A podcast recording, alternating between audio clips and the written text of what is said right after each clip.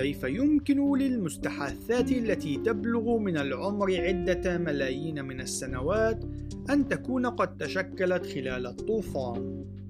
يوجد الكثير من الأشخاص الذين لا يقومون بالربط بين المستحاثات وبين طوفان نوح لأنه يفترض بهذه المستحاثات أن تعود إلى عدة ملايين من السنوات إلا أن هذه الأعمار هي مجرد آراء بشرية ولم يتم قياسها بشكل مباشر. يوجد الكثير من الأدلة التي تشير إلى أن عمر العالم لا يتجاوز عدة آلاف من السنوات. على سبيل المثال تم العثور على قطعة من الخشب مدفونة في الحجر الرملي في مقلع حجري في مدينة سيدني. يقال أن الحجر الرملي يرجع إلى أكثر من 200 مليون سنة، إلا أن تحليل قطعة الخشب باستخدام الكربون 14 كان قد أشار إلى أن عمرها يرجع إلى بضعة آلاف من السنوات فقط. إن العلماء يقومون بتحديد العمر الذي يجب القبول به وذلك بالاعتماد على توافق قيمته مع معتقداتهم السابقة المتعلقة بالماضي.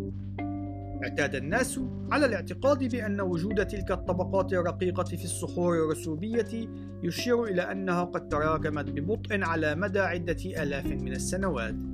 إلا أن انفجار بركان ماونت سانت هيلين في يونيو حزيران من العام 1980 تسبب بترسب ثمانية أمتار من الرواسب ذات الطبقات الرقيقة خلال ساعة واحدة فقط.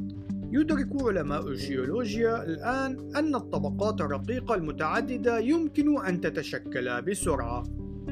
الأودية هي الأخرى ليست بحاجة إلى عدة ملايين من السنوات لكي تتشكل. على الرغم من أن وادي بورلينغام الواقع في شمال غرب الولايات المتحدة الأمريكية يظهر كما لو أنه قد تآكل ببطء على مدار عدة آلاف من السنوات إلا أنه شق بسرعة أثناء هطول الأمطار الغزيرة والفيضانات خلال أيام معدودة. يعتقد الكثير من الأشخاص أن الصخور تحتاج عدة ملايين من السنوات حتى تتصلب، إلا أن هذا الاعتقاد خاطئ.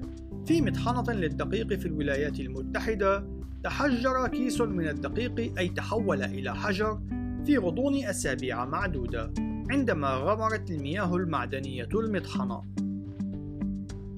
في بداية الثورة الصناعية في العام 1650 كان يتواجد نحو 500 مليون شخص فقط على وجه الأرض.